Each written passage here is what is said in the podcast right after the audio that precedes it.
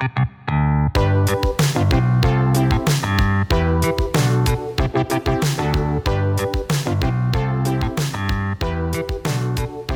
we got a show for you today? Marvel Monsters, the Marvel Monster era dominated the 1970s. They just exploded out of the gate with a new lease on life, with books about vampires and werewolves and Frankenstein's monster and mummies. They were at the forefront of this new movement. Why did it happen? When it happened? How did those books become so successful? Because they, they just absolutely blew off the charts and filled the racks, and it is such an important part of my childhood. And as everyone jumps now into the Halloween season in the first week of September, we do the same. We are all about the age of Marvel monsters on today's all new Robservations. Hey, everybody, this is Rob Liefeld. You are listening to another episode of Robservations. Robservations, the show where we smash up all the pop culture with all the comic books because that's all there is now. That's all there is. I am bombarded. There's Rings of Power, there's House of Dragon, there's The Boys, there's Thor Love and Thunder on Disney Plus, there's weekly episodes of She-Hulk, there's the making of Obi-Wan uh, series which follows the Obi-Wan series that just ended. There's a trailer for Andor. It's everywhere. It has surpassed every geek expectation I ever had. I really need to uh, just completely double, triple, quadruple down on this.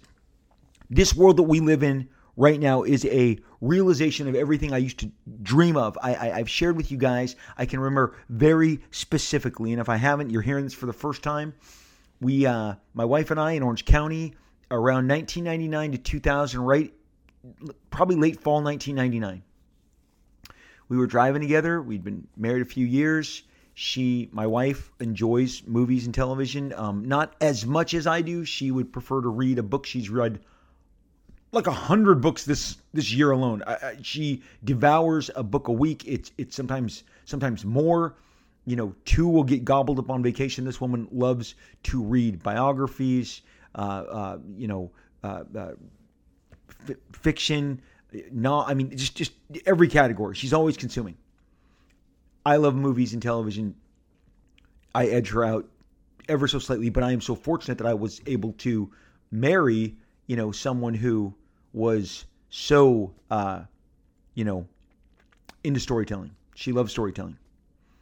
And as we were driving over the 57 freeway on Yorba Linda Boulevard, in Fullerton, California, right as we are approaching Cal State Fullerton from the other side of Yorba Linda Boulevard, I was like, man, I just wish that that there'd come a day where like the latest movie or the newest sci-fi event was offered to me in my home and I could buy it all at once or I could buy it on a subscription basis, but I could at least have the option of having it beamed right into my home. And yes, I used beamed as if it was some sort of, you know, signal. No one saw the cord cutting that streaming would, you know, um, w- would involve. But here we are.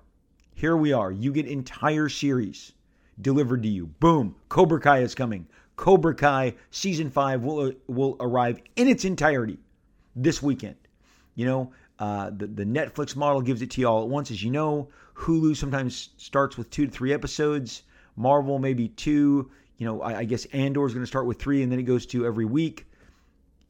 But the quality, the expansive scope, the visual FX, what, what what started with Game of Thrones, which obviously took, you know, what, what got the ball running in the Lord of the Rings films, and and put it right in front of our uh, noses and our, in front of our TVs, our, our, our, our viewing devices, whatever they may be. Uh, with Game of Thrones, an R rated fantasy series that took us all by storm. Now with House of Dragon, history is repeating itself.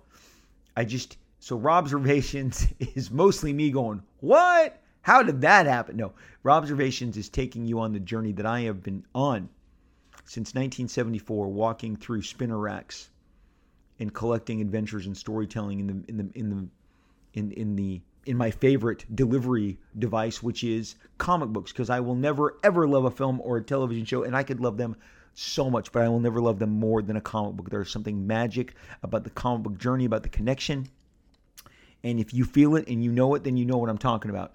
Not everyone has that same connection, but there's no doubt now, after all these years, that the source material is indeed uh, possibly the most viable source material when it comes to launching these big, expansive worlds that can go across all different platforms, whether it's gaming, cartoons, film, television, episodic, whatever. So that is the world of observations that we are exploring at all time. It started with me walking through my uh, exploration of comic books as a fan from 7 to 8 to 9 to 10 through my teenage years, how Marvel and DC transformed, how their priorities changed, how, uh, for instance, Superman took a backseat to Batman, how the Avengers and the Fantastic Four eventually and Spider Man took a backseat to the X Men and all its roaring, crazy heat.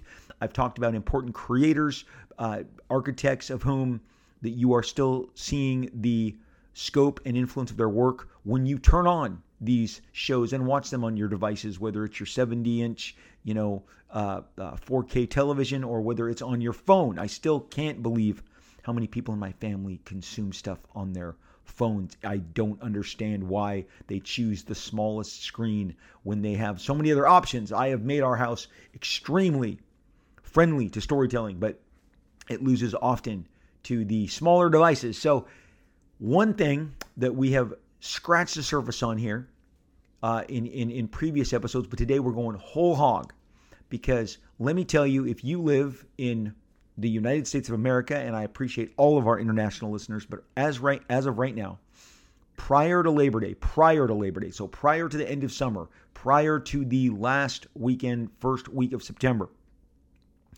you could go into retail outlets like Target and CVS and Walmart and many big box stores and you are going to see, yes, Halloween displays. D, uh, Disney. Disney has already transformed their parks to reflect Halloween. They did it in the last week of summer. There's bats, there's monsters, there's there's there's cobwebs, it's got its Halloween vibe. They want you to do Halloween for two full months at Disneyland. The entirety of September, the entirety of October. The other theme parks here in Southern California, the other big mammoth theme, theme parks, Universal Studios and Knott's Berry Farm. Do not ever sleep on Knott's Berry Farm. If you come through Orange County, if you want to go to the absolute best roller coaster rides, because Knott's Berry Farm doubled down about 25 years ago on having just the best roller coaster rides. They have some crazy great roller coaster rides that I believe su- surpass the actual roller coaster experience that you're going to get at Disneyland. That's at Knott's Berry Farm. Knott's Berry Farm has been a constant in my life as well in Buena Park since I was a wee lad. I have gone since I, you know, can remember. It was we would bounce between Knott's Berry Farm and Disneyland. Universal Studios also went as, as, a very young boy when they opened the Jaws ride. So that that'll, that'll give you like they opened the Jaws ride in the late 70s. We we had our giant mechanical shark coming after us as we crossed the bridge and the bridge submerged into the water and the shark and the fin that all came after us. I'm, I'm telling you like 1977 like only a couple years after the spielberg uh, movie just took everybody by storm. We had a jaws ride that we were riding in universal studios. For years and years and years the jaws ride was the big i mean it was the single biggest attraction marketing for Universal Studios. So Southern California has these three big theme parks. They have all now transformed into Halloween theme parks. And let me let me double down on this. Not only is the candy in the stores and the costumes and all of the you know spooky themed stuff. Uh, over Labor Day, my friends in Tennessee were uploading their footage of them wandering through completely insane haunted houses. You were you were going into haunted houses in in on Labor Day. Traditionally, the holiday that celebrates the end of summer. Well, we have now fast tracked to Halloween full time as fast as we possibly can. I, I knew we used to fast track Christmas, but boy, this is the fastest I can remember. And I know it's been creeping up and creeping up and creeping up, but now we are in full fledged. I mean, we're going to be doing Halloween eh, like right after 4th of July next year. I mean, it, it is like the, the retailers want you to want the stuff they have and you know more power to them who am i to judge? I'm just reporting on what i see. My friends were in the most kick-ass haunted houses, live footage on Labor Day. I mean, monsters coming out of the shadows, you know, all the different mazes, this incredible, just incredible, like man bat, like swinging upside down from them, a guy in this incredible, you know, uh, uh, latex bat costume with wings and his snout. I mean, it was, it was amazing. I was just going, I, I, I couldn't believe we're, we're doing haunted houses. So with that in mind, there is there is no time like the present to discuss a huge part of, of my youth and a transformative part of the comics industry, and that is the Marvel monsters. So we are deep diving into the Marvel monsters. This will probably take a couple installments, but it's really good stuff. Marvel uh, really, really invested in the entire breadth of a Marvel monster verse. And these books went for years. I mean, five, six, seven years. In a time where they would launch, you know, in a time where they were launching books featuring Avengers characters and X Men characters mashed up in like the Champions, in a time they were uh, launching, you know, World War II themed uh, super books that had Captain America and Prince Namor, the Submariner, and the Human Torch, front and center, Red Skull. I mean, Invaders basically went as long uh, and, and, and, and, la- and, and had as much, uh, did, did not have as much reach as one of the books that we're going to discuss today. The, the, these monster books, they hit a nerve. And, you know, I've talked to you guys about kids of my generation, my, my um, 70s late 70s kids. So people who are in their late 40s, early 50s. And, and, and honestly, I'm going to tell you why we matter. You know, I was on my Whatnot. I've, I've, sp- I've spoken about my Whatnot. Uh, the, the Whatnot app is fantastic. You can sell all manners of, co- of collectibles. I mean, there's there's high end kicks, uh, uh, shoes. There's you know trading cards, all the trading card games, Pokemon, Yu Gi Oh, all that stuff. There's anime stuff. There's Funko Pops. There's toys. There's comic books. I kind of jumble into the comic book and the toy and the Funko division depending on the show.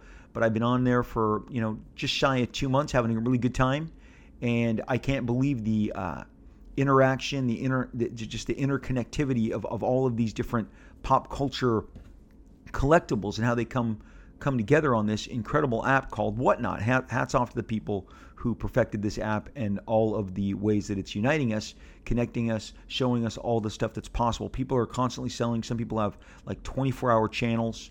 It's really impressive. I'm, I'm doing about a one show a week now. But I'm, I'm telling you this because I'm on it. I'm, I'm navigating and I'm looking, I'm checking around. And, uh, you know, I ask people, how old are you? What, you know, to, to the people who are buying. And some of the stuff isn't cheap. This is all fairly expensive in the realms of collecting cards, uh, collectible high-end figures, Funkos, you know, signed comics. Everybody, I'm 41, 42, 43, 44, 48, 49. The 40s is a number that I'm seeing a lot now because look, you've got your career, you've um, been in your career for probably 20 years, maybe longer.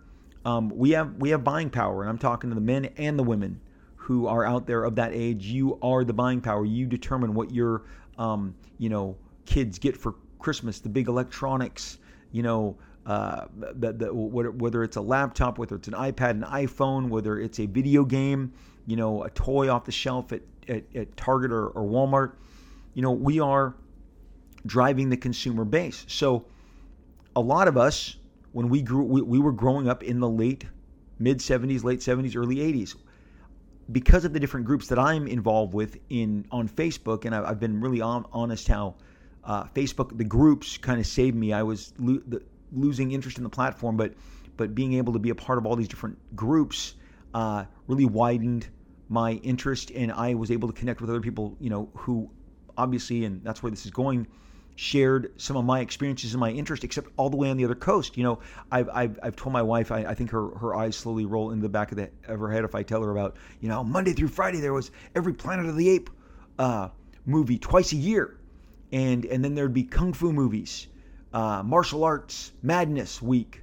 So every week you got a Bruce Lee or Bruce Lee movie, and uh, you know, the Planet of the Apes. You got Godzilla movies, Monday through through Friday, depending on the week. These these programmers and on the ABC network on Channel Seven, the the affiliates out here in Southern California, from three o'clock to five o'clock before the afternoon talk show that really took flight with Oprah, um, which you know then knocked down the door for Rosie and and for for for you know um, uh, uh, Jerry Springer and and and then Ellen. But it, the only person really in that space was Donahue, a guy named Donahue. But but when Oprah came in and occupied it, three to five became this heavy duty talk show space from like the early 80s on through. But in the 70s and possibly before, I can only deal with what, what I was experiencing. The afternoons, three to five, before your local news. There was no eyewitness news. There was no local news at four o'clock either. It was three o'clock to five o'clock was a block of movies. And clearly, it was a very successful block because it went on for a long time. They, they, they, they sold a lot of advertising. I mean, that, that, obviously, as you get older, you realize that's what occupies each space is stuff that they believe they can sell advertisers on, whether it's selling you fast food, selling you cola, selling you laundry detergent, whatever it was. It was on sale from 3 to 5. And on Channel 7, ABC Network, Southern California, it was on these movie platforms. The afternoon movie. It was just called the afternoon movie, the ABC afternoon movie. And there was theme weeks. Well, I learned that the guys in New York, New Jersey, Cincinnati, they had the same thing. Their ABC affiliates were doing the same thing because they're like, hey, remember Go Ape Week? Where they have a different ape movie, you know, and so that you got Planet of the Apes, Beneath the Planet of the Apes, Escape from Planet of the Apes, Conquest of the Planet of the Apes, Battle of the Planet of the Apes. I just like saying that to keep it fresh, okay? It helps me remember the order. But among those, and, and here's where I'm going here, is all the different monsters. There were, if you don't think October was all Monster Week, there was as many Dracula and vampire movies as to fill a couple weeks. Then you got your werewolf slash Wolfman movies. Then you got all of your Frankenstein's Frankenstein, Bride of Frankenstein, Revenge of Frankenstein, Son of Frankenstein. Okay, you know Frankenstein meets the Wolfman. I mean all, all this stuff. Then you got the comedies, Abbott and Costello, an, a, a, comedy act. The Three Stooges, a comedy act. They had done team ups with the monsters, so the monsters were everywhere. Don't even get me started on the Mummy. Okay, then there's the Mummy movie. So the month of October as a kid, you were glued to your television and you got all these movies, and they're all in black and white because they all, you know, were 20 years old. These were not fresh movies. So why is it that in 1974, finally Marvel cracks it open and you get a Dracula book, you get a Wolfman book, you get a Frankenstein book, you get a Mummy book, you get you get a like Monsters Unleashed title that features all of them, okay? That features all of them. They, they even attempted Ghost Rider. They threw Ghost Rider in the team, and they did a one shot where they were all in a monster group, and Ghost Rider was part of it. I mean, they, they were getting really creative. Well, here's the deal, and this is why. This is why we share. This is why we share. I'm going to tell you exactly why that came to be, how that happened, why suddenly all of these monster books broke out. And, and I'm telling you, again, uh, l- listen, listen, kids, listen, kids. These books ran a long time with annuals, with specials. Again, Werewolf by Night, Werewolf by Night, which we are going to discuss today, you know, doesn't ship its last episode, uh, it doesn't ship its last issue until Werewolf by Night number 43. It ran for nearly five years with specials, with giant size. It pulled the plug in March 19, 1977. I'm seeing Werewolf by Night, being very judicious about which ones I buy because the monster books were the ones that my parents liked the least. But just wait till we get the Frankenstein monster. I mean, he's in the Avengers. He teams up with Spider Man, but so does Werewolf by Night. So, Werewolf by Night, the thing that Marvel did with all these monsters is they integrated them. They integrated them very quickly. But the very first Marvel by Night the uh, Werewolf by Night gets gets gets scratched at in 1972, and then boom, he's off to the races. 1973, 1974, 1975, 1976, 1977 is his last issue, but that is five years of the Werewolf by Night of Jack Russell, which I always laughed because of the Jack Russell Terrier. You are hearing my pages flip as I am going to read to you some wonderful context that's going to kind of uh, uh, show you as I as, as I was always wondering like why did it take Marvel so long to to to give us these great adventures given that the world was really into i mean really into monsters? They were super into monsters. Uh, obviously monster movies were, were, a giant profit center for hollywood. That's why they made so many of them. That's why they had you know i was a teenage werewolf.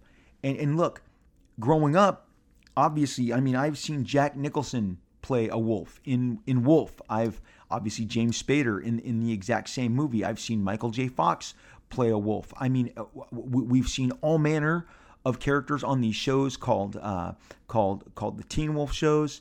And, and Marvel is even preparing, as we've all been reading, a Werewolf by Night special. So Werewolf by Night and Jack Russell uh, will, will, will be making their way to the screens eventually. But here's the deal. Here's the ticket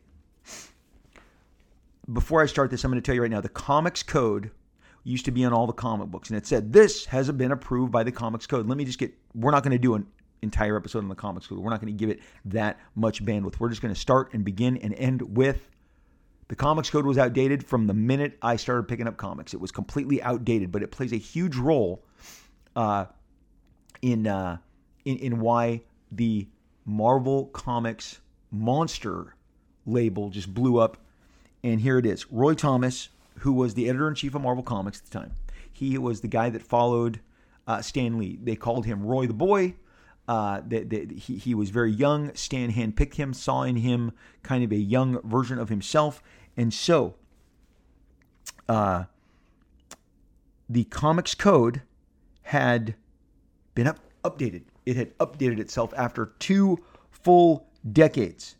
And uh, they had informed publishers that vampires, werewolves, and some occult material were now allowed to come out of the closet. Not, not again, I'm reading this from, from Roy Thomas, okay? He's literally meaning like they had been, you know, closeted in, in the, in, in, in regards to the fact that they were forbidden fruit, could not interact with these images. They scared people. I had to be worried about bringing Werewolf by Night comics home uh, because my parents were so um, fearful that the occult was in these comics and it would affect their Puritan little Baptist, you know, son. Little little Robbie was going to be corrupted by comic books, and maybe I was, and I just haven't realized the depth of which I was yet. there's there's always that possibility, but in the meantime. Vampires, werewolves were allowed to come out of the closet, Roy Thomas says. He goes, Frankly, Stan and I thought it was about time. He says, in an era of atomic bombs and napalm, there is something almost quaint about the idea of Bela Lugosi running around. That's the original monster guru, Dracula, all the others. Bela Lugosi running around in an old opera cape, or Lon Chaney Jr. turning all furry in a clumsily spliced movie sequence right before our unstartled eyes. That's him kind of taking a swipe at those brilliant black and white movies I speak so highly of. How dare you? How dare you, Roy? He says, in short, Stan Lee and I as well as many other comic book publishers and readers themselves, felt that there was nothing inherently wrong with werewolves, vampires, and the rest of the inhuman paraphernalia of fantasy and folklore. Really, it is all the way they're handed. Take an axe murderer with a policeman hot on his trail, and you can get either front page detective thrills or Dostoevsky's Crime and Punishment, Dracula. We figured was as recognizably a classic of uh, literature as many other works which lie forlorn and neglected on library shelves around the world. Ditto for Frankenstein. So they're talking about the liter Dracula, Frankenstein. They're talking about liter- the, the, the, literary um, classics that had inspired all these movies that I told you that Hollywood had been making all throughout the 50s and 60s. That were now, you know, my generation was growing up in heavy doses, especially in the month of October, which is when Halloween used to start, not August. Okay. So anyway, Roy goes on to say that that's that's as much as I'm going to read directly from Roy, because uh, he gives it to you. He would know. He would know. It was the comics code that basically now said we're not going to give you trouble. We're not. These, these publishers were in fear of the comics code. They needed their books, and their parent companies wanted those books to have the the Comics Code Authority on them, so it communicated to worrisome parents like Patty and Paul Liefeld that this book does not contain the devil. The devil will not possess your child if he reads this book, okay? Whatever they believe the Comics Code Authority, that little shield, was offering. everybody had abandoned the Comics Authority Comics Code by late 1990s, early 2000s. They all realized it was outdated. It had been outdated for so long. Stuff like Image Comics never adhered to it. Independent Comics didn't adhere to it. Direct Market Comics didn't need to adhere to it. But Marvel wanted, with and DC, if their stuff was going to get carried on the newsstand, they still wanted that special cover that the Comics Code supposedly provided. Well, what Roy really wanted to do, Roy wanted to tell the story of a young lycanthrope, which is the bougie word for werewolf um, or wolfman. He wanted to do a, a, a, story about a young man who was dealing with the fact that he was also a werewolf, a wolfman. Well, he had an idea. He wanted to call it I Werewolf and tell it from the first person perspective of the person who was turning into the werewolf. And uh, before he went to press in Marvel Spotlight with in Marvel Spotlight number two with the first I Werewolf Stan, you know, he credits Stan with saying that's not a good name. The I Werewolf, the I preceding werewolf in the logo is distracting, and it, it is distracting as a title, as a logo. So he says right here he said, uh, Stan Lee came up with the moniker Werewolf by Night instead, since the only thing that really mattered to me was I, that I was intending to uh, narrate the stories from the first person. That was fine with me. Otherwise, I was free to develop this thing as I wished and with whom I wished. Now, let me tell you something. They knocked it out of the park because one of the reasons I wanted the Werewolf by Night books. And one one episode that you have heard me reference Werewolf by Night ad nauseum is the Moon Knight episode that was out early this last spring of this year, because that is where Moon Knight was, you know, debuted, and I've and I've and I've um, pointed out in there that without Werewolf by Night, without Jack Russell, you don't even get to Moon Knight because Moon Knight, in and of himself, and and Don Perlin and Doug Moench, who created Moon Knight, go go on to tell you that they needed a mercenary, a hired kind of uh, bounty hunter that would be hired by this occult group to bring Jack Russell slash Werewolf by Night in. And by hiring uh, Mark Spector, Moon Knight, he has monikers of, you know, that's why he has half crescent moons and his name is Moon Knight. They thought this would be perfect. We're going to get a guy that embodies all of the symbolism and weaknesses of our lead character, Werewolf by Night. So Moon Knight, whose um, first appearance you're you're you're you know obviously paying a lot more for nowadays because he has exploded onto the scene.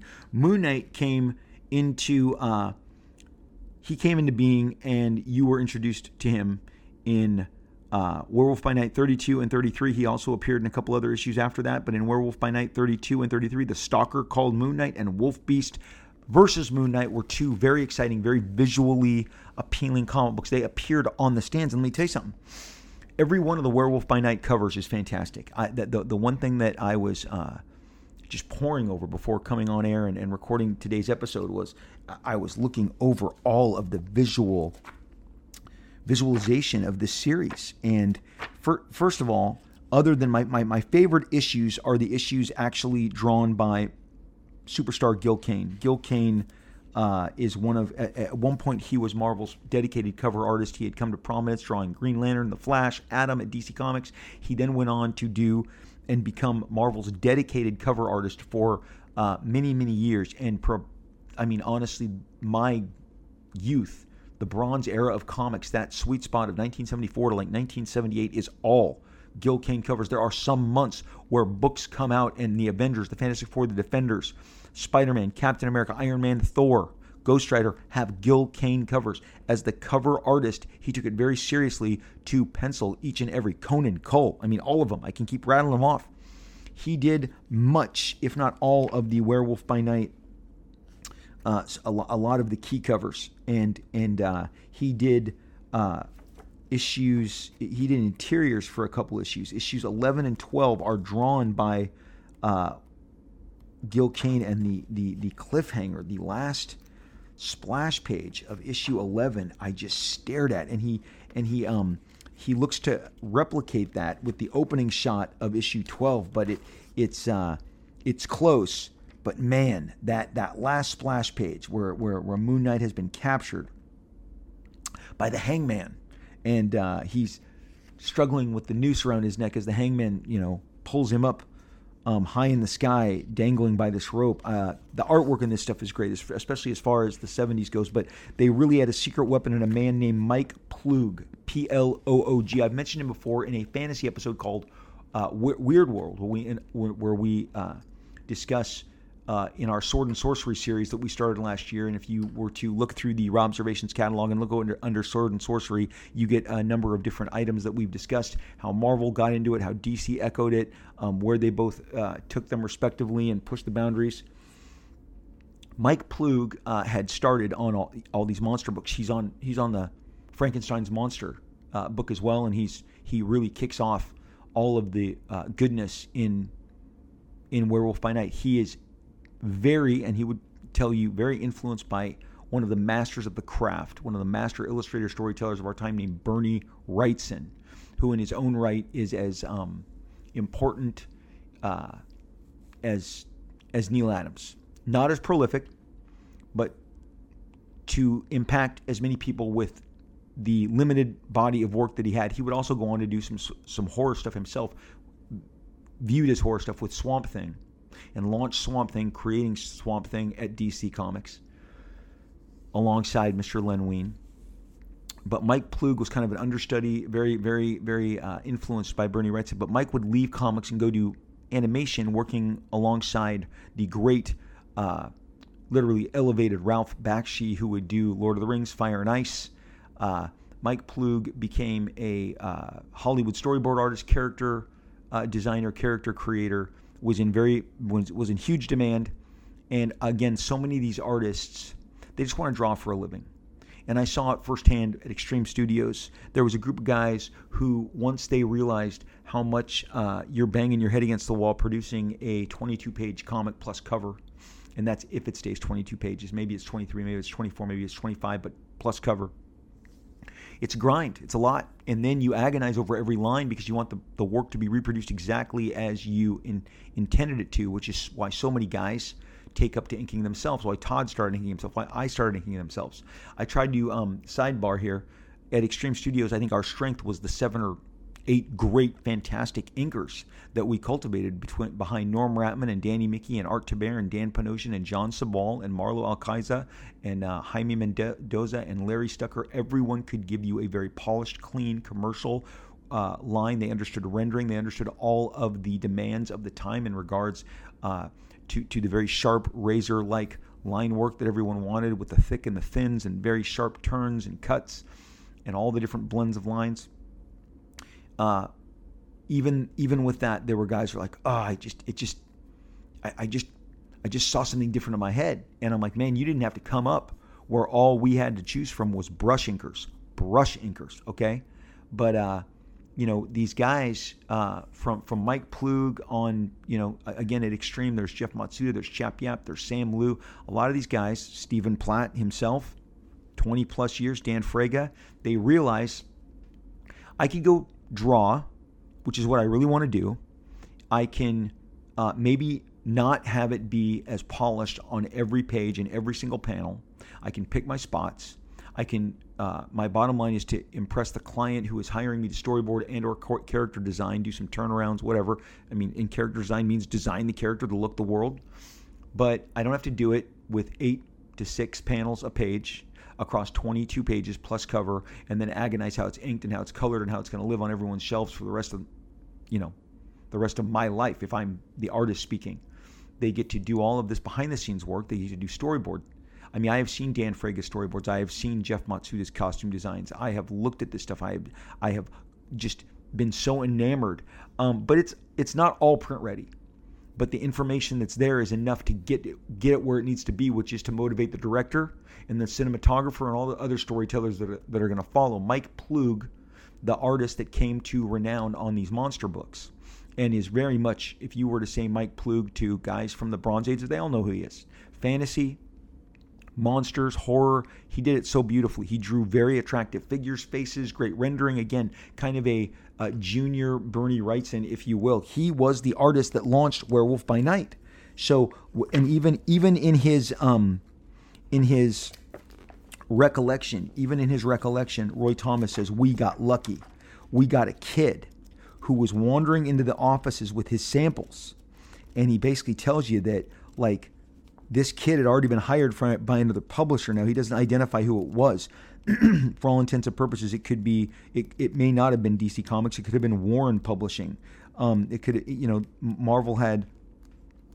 I mean Charlton and Gold Key. I mean there were other publishers during that time, but Marvel was seen as the gold standard. And he says that Mike Ploog had shown him his work, and he said, uh, "Well, could, could you maybe do this?" And it said that Mike had decided that he wanted to work with Marvel over the other publisher. Here, I've got it right here. I'm going to read this directly from Roy Thomas's recollection, which comes from him writing in Werewolf by Night back in 1975. He says, Enter one Mike Ploog, boy artist. He showed up at our offices with some stunning samples under his arm. Actually, it was a job he had already began penciling for a rival company. He said that he would rather work for Marvel instead and was hired on the spot we were originally going to do a cowboy book called Tin Star, but that never never came off.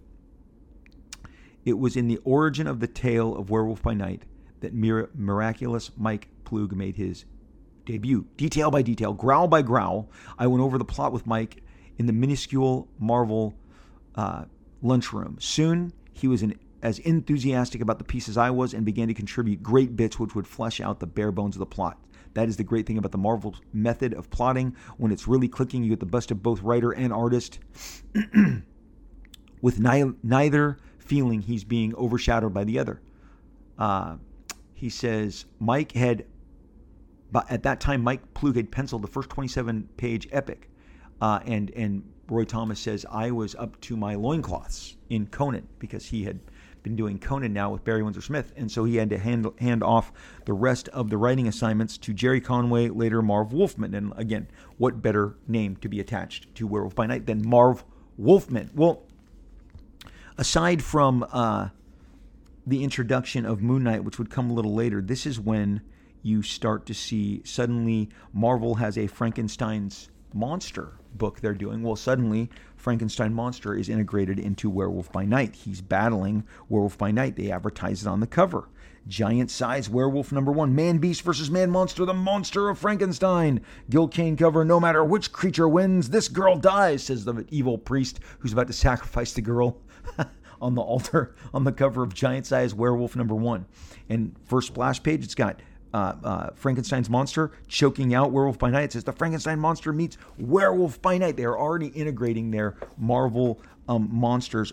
Some would say their Marvel themselves would call them their um, marvelous macabre, macabre monsters. Prior to that, issues before, Marvel had done their um, Tomb of Dracula book, which was critically acclaimed uh, written by Marv Wolfman, illustrated by the late great Gene Colan, who I feel like did the work of his career. Uh, Gene Colan had done Iron Man and Daredevil, and he did Captain America. And he did all manner of great stories. Fan, Avengers, uh, a tenure on the Avengers for Marvel Comics. But when he did Tomb of Dracula, which was normal people in jackets and shirts and and and uh, and slacks and and uh, detective long coats and you know Dracula himself in his in his cape. This is like the work of Gene Colan's career. Gene Colan, Tom Palmer combined and gave. Uh, I feel like Marv Wolfman's best writing, honestly, better than anything he did on Teen Titans, is this over-the-top drama of Tomb of Dracula, which became a critically acclaimed bestseller for Marvel Comics. Also went the longest, published the longest of all of these different monster books. But of course, in Werewolf by Night, number 19, he is battling to, you know, Dracula himself from the pages of Tomb of Dracula. So they're integrating the Dracula, uh, uh, you know, uh, the, the, the Dracula book with the Wolfman book with the Frankenstein, Frankenstein book in the Tomb of Dracula 18. Gil Kane cover Werewolf by Night is swooping down on top of uh, the you know Dracula who's carrying away a beautiful mistress he's about to go feast on, and it says "Man by day, werewolf by night."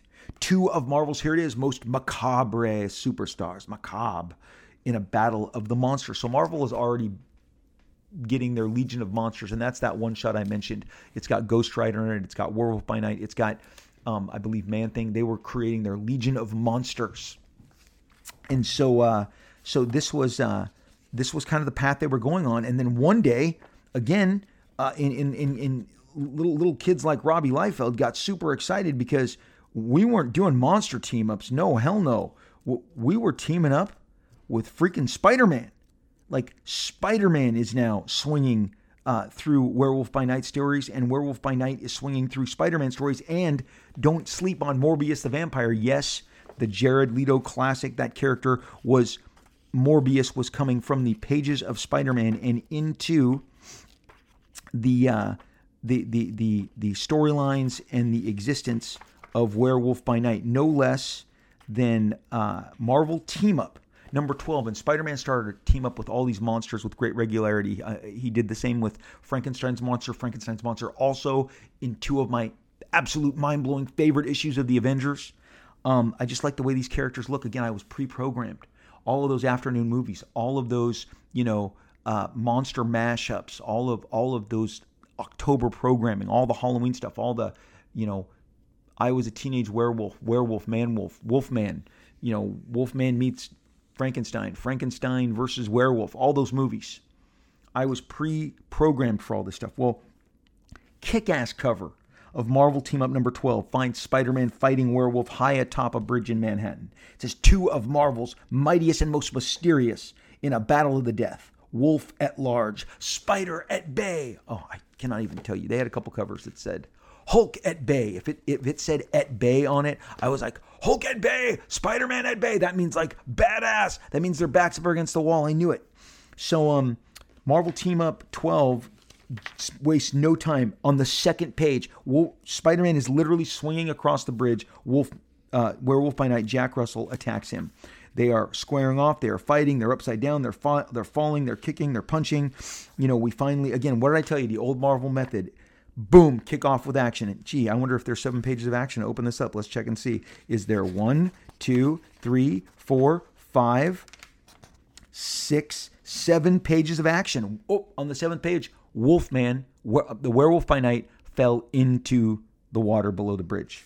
So then, next page, Peter Parker puts on his clothes. He's going to go into work, talk to J. Jonah Jameson. Well, Werewolf by Night emerges from the water and goes into a diner and gets into a scruffle with Peter Parker. So we're even back to the action. I mean, this is, we only got a two page breather. I mean, they are really selling this. Spider Man continues to battle Werewolf by Night for the next three pages. I mean, we're into the teens now. And, and then we're talking about the magician, uh, Moondark, who is going to present the, the threat for both of them. Jack Russell finally takes back his human form. Spider Man uh, befriends him. He then, obviously in a rage, turns back into his werewolf form after a brief human. Uh, after retracting to be a human, and then it ends with this giant battle. I mean, this is wall to wall. Do not take a breath. Then, then of course, he is standing over a uh, a pentagram. Jack Russell is, uh, and and and and uh, as they uh, confront Moondark in this um, in this secret lair, and Moondark disappears. And at that point, um, Spider-Man goes, "I'm not going to hang around and cry over uh, cry over the spilt milk of magicians." And then he swings away, and uh, we're back to Moon Knight. That that's within Moon Knight's. I mean, sorry, we're, we're back to Werewolf by Night. Within his first year, he has already met Spider-Man. Marvel wanted you to love these characters. They wanted to love you to absolutely love and adore their um their their their werewolf, their their um Frankenstein's monster. Their I mean, look, they had the king, the Lord of all vampires and Dracula. They had Morbius, who was a Spider-Man villain. Uh, uh,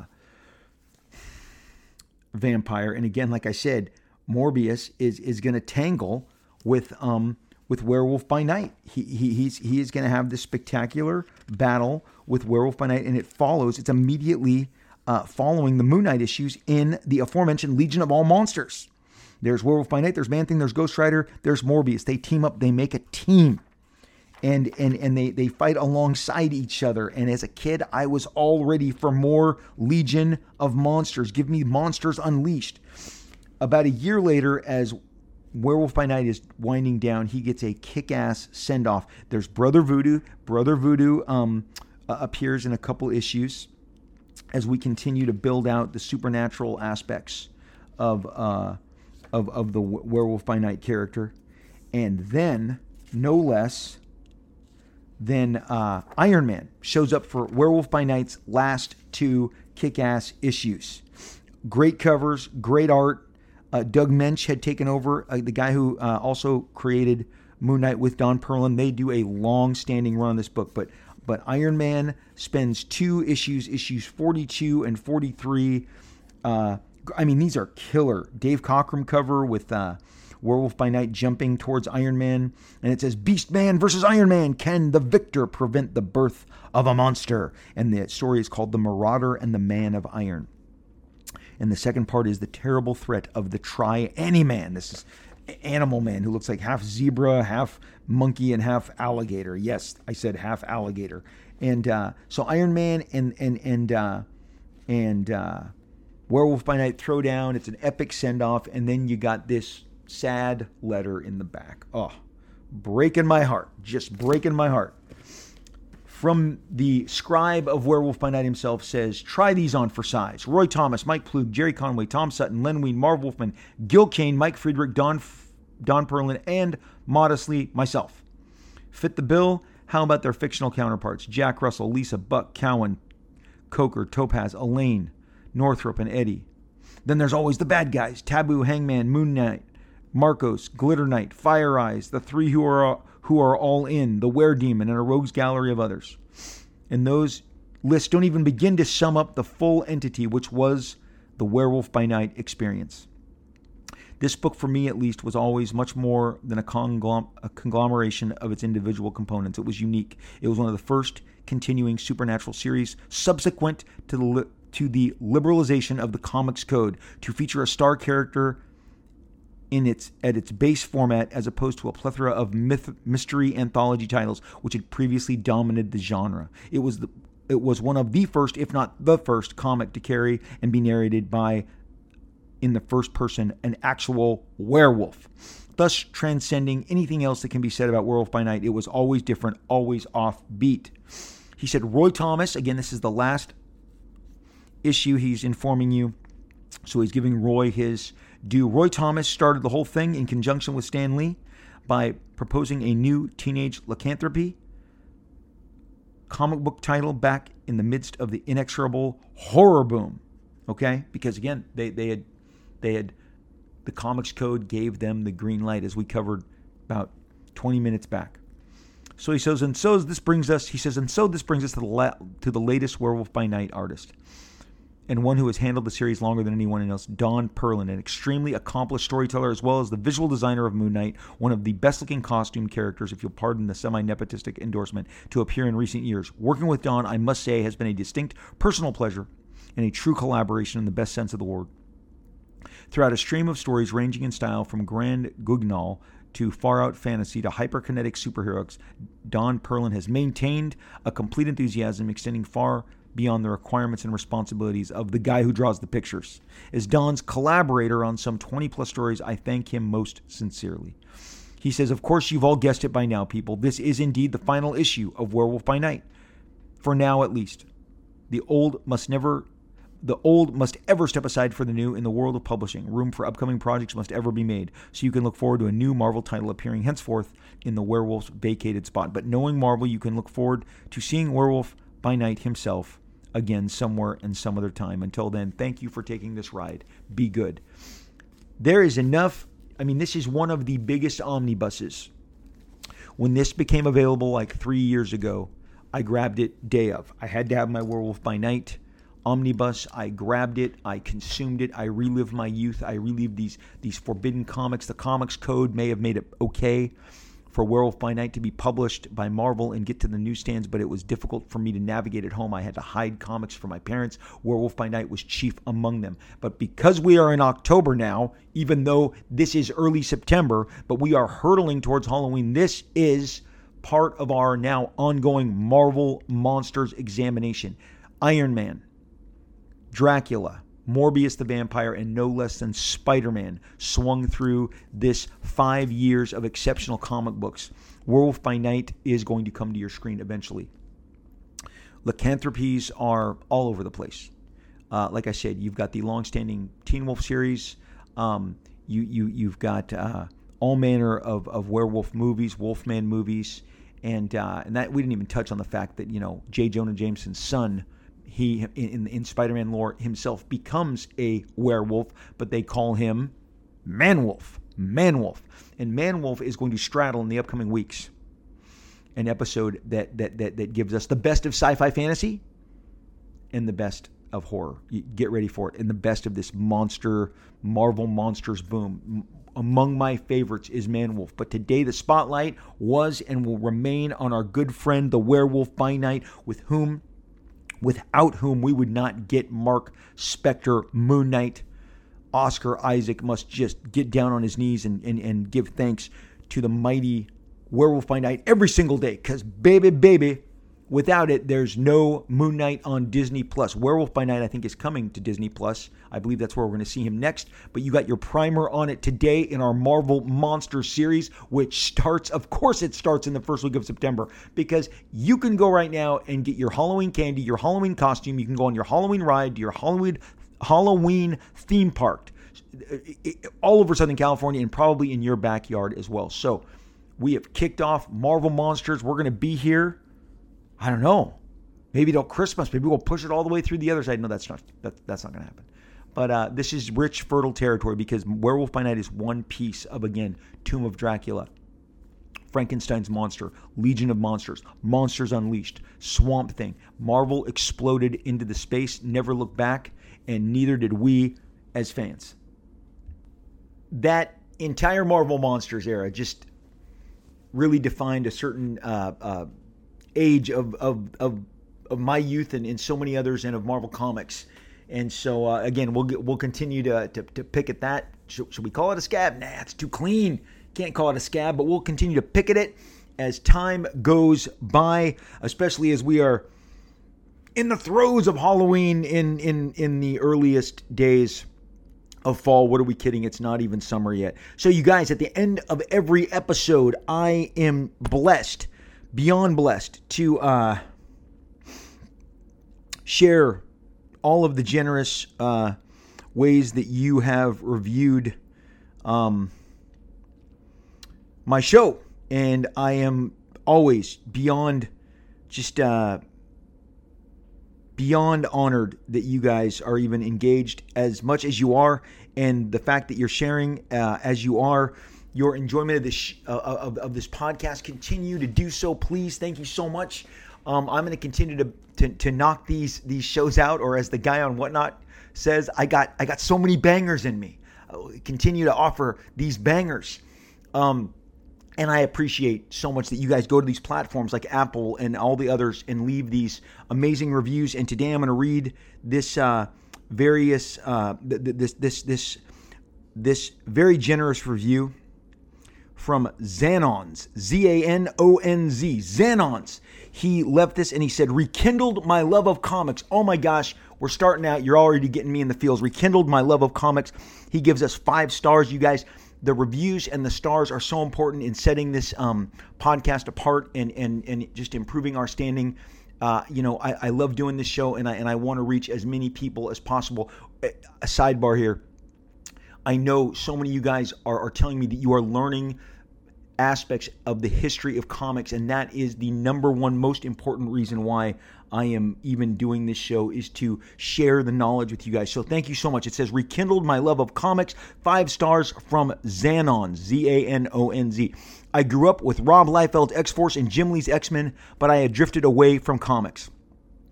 Rob's podcast has not only brought back amazing memories, but has introduced me to creators past and present. And now I'm as passionate as ever. From Jack Kirby's Eternals to Robert Kirkman's Walking Dead, I am going back to shows and picking up issues. Thank you for reconnecting this fan with his original obsession.